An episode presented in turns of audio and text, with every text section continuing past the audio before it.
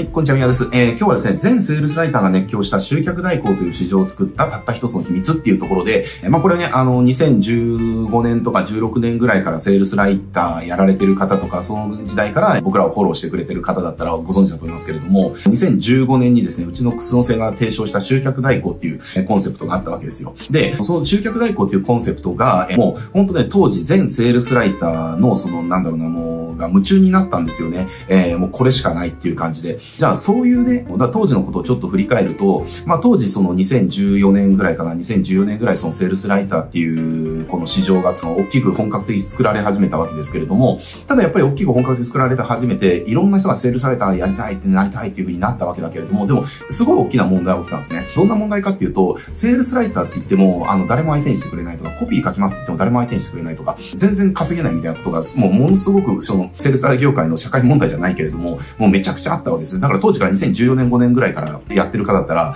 当時のことご存知だと思いますけれども、全然食えないセールスライターがもう量産されてる時代だったんですよ。そんな時に、あの、うちのクソンセがポッと出てきたんですよね。で、僕がクソンセと一緒にこうビジネスやり始めたのは2016年からなんですけど、2015年にクソンセっていうそのよくわからないそのセールスライターみたいなコンサルみたいな人がポッと出てきたんですよ。で、ポッと出てきて、当時からセールスライティングやられてる方がわかると思いますけれども、当時ダイレクト出版の取締役やられてた、と、寺本さんですね。で、今、あの、アゴラパブリッシングというダイレクト出版のそのグループ会社の社長やられてますけれども、寺本さんとそのその対談のね、動画があったわけですね。その60分ぐらいのプレゼンテーションがあったんですよ。そのプレゼンテーションのタイトルが、セールスライター業界の不都合の真実みたいな感じのね、えー、タイトルで、やっぱり当時、ね、セールスライターってめちゃくちゃ稼げるみたいな感じでみんなこう熱狂して入ってきたんだけど、でも実際やってみたら全然稼げない、クライアントも取れない感じで、どうすりゃいいんだみたいな状態だったわけですね。で、そんな中で不都合な真実みたいな感じで、なんだ、何があるんだみたいな感じで、やっぱりみんな注目したんですよ。で、ただ当然そのクソンセっていうのは全くそれまで全全く無名の存在だったので、僕も誰だこの兄ちゃんみたいな感じだったし、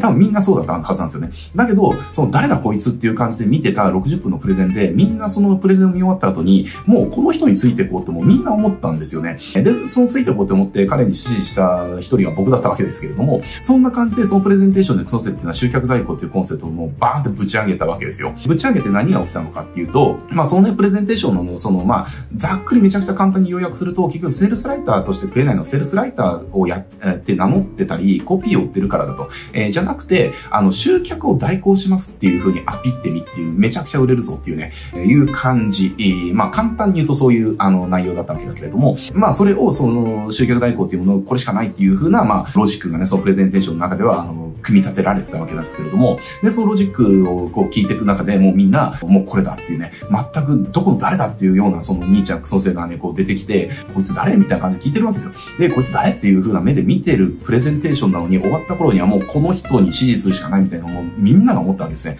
で、そんな風になったから何が起きたかっていうと、あの、次の日からもうみんなね、セールスライターと名乗らずに、集客代行って名乗るようになって、名刺もセールスライターじゃなくて集客代行って書き換えられて、コピーを書きますよって集客を代行しますってみんな言うようになってるみたいなね、えー、感じのことが起きたわけですね。だから、あの、もう2015年、6年ぐらいって、もうセールスライターって名乗ってる人がほとんどいなくて、みんな集客代行って名乗ってるみたいなね。えー、だから本当日本中のセールスライター志望の人が、もう集客代行、集客代行、集客代行っていう感じで、えー、もうクソせのやり方とかっていうのをもう、ま、もうみんなトレースしたんですよね。えー、みたいな感じを起こしたわけですよ。で、それを、じゃあ作った秘密って何なのかっていうと、もうこれ、秘密はたった一つしかなくて、僕たちはこれをキラープレゼンテーションっていう風に名付けててます。えー、呼んでます。このピラープレゼンテーションってじゃあプレ普通のプレゼンテーション何が違うのかっていうと、普通のプレゼンテーションは私の商品を目の前の相手にどうやって売るかにフォーカスしたプレゼンテーションなんですね。ちょっとわかりやすいじゃあなんかの説明、じゃあ講座の説明会みたいな風な感じでちょっと例え話してきますけれども、えー、じゃあなんだかの講座説明会やるよってみんな来てよって感じで来てもらって、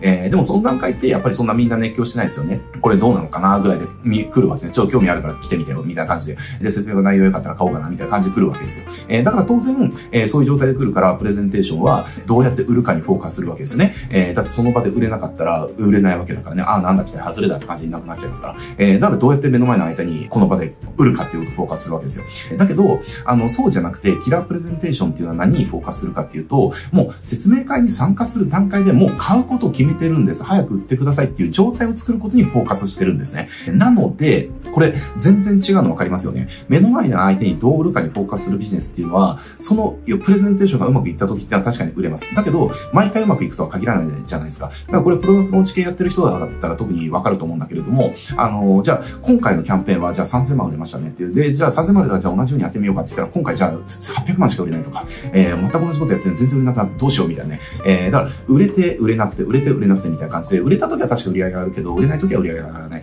だから、1年前とか2年前とか振り返ると、結局、あの、売り上げずっと横ばいみたいな、ビジネス成長しないみたいなことが起きる。えー、だけど、そもそも、なんだろうな、こう、熱狂させるっていうね、私に熱狂させる、私のコンセプトに熱狂させる、みたいな感じのプレゼンテーションやっていくと何が起きるかっていうと、そもそももう、セールスする前の段階でもう買うこと決めてますとか、もうあなたから学びたいんですっていう人たちを、こう、増やすっていうね、えー、ことにフォーカスしてるから、そういう状態作れたらそもそもセールス頑張んなくても売れるじゃないですかっていう。だし、そういう状態をこう作っていくわけだから、もう熱狂する人たちっていうのがどんどん増えてきますよねっていう。最初は100人かもしれないけれども、熱狂する人は1000人になる、1万人になる、10万人になるっていう感じで。そしたら、でもその人たちみんなが熱狂してるわけだから、制約率めちゃくちゃ高いわけですよ。だからその、その熱狂する個数がどんどん増えていったら、えー、売り上げもこう右肩上がり伸びていくみたいなね、えー、ことが起きるわけですね。で、この集客代行っていうのを、えー、特捜せば、まさにその60分の、テラマスのタイトルの60分の、えー、プレゼンテーションで、えー、やったわけです。このキラープレゼンテーション。だからみんな集客代行っていうものに熱狂した。もう次の瞬間にもうみんなクソジして誰だみたいなで検索して、で、彼の公式サイト見て、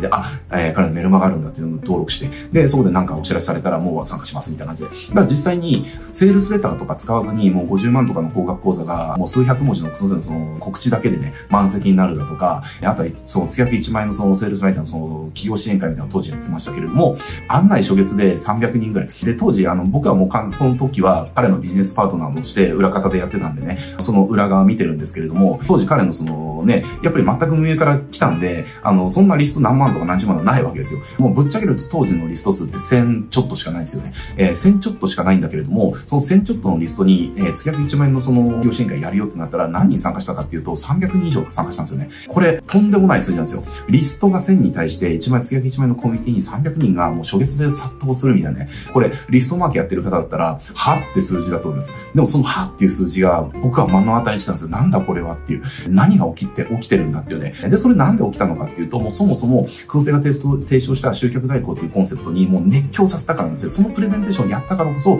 もうみんなこの人から学ぶ、この人から学ぶ、この人のメソッドを使おうっていうね、えー、いう風にも熱狂して彼から学ぶっていうところにお金と時間をみんなが使っていった。で、彼が提唱したことをみんなが真似していったっていうね、えー、ことが起きたわけです。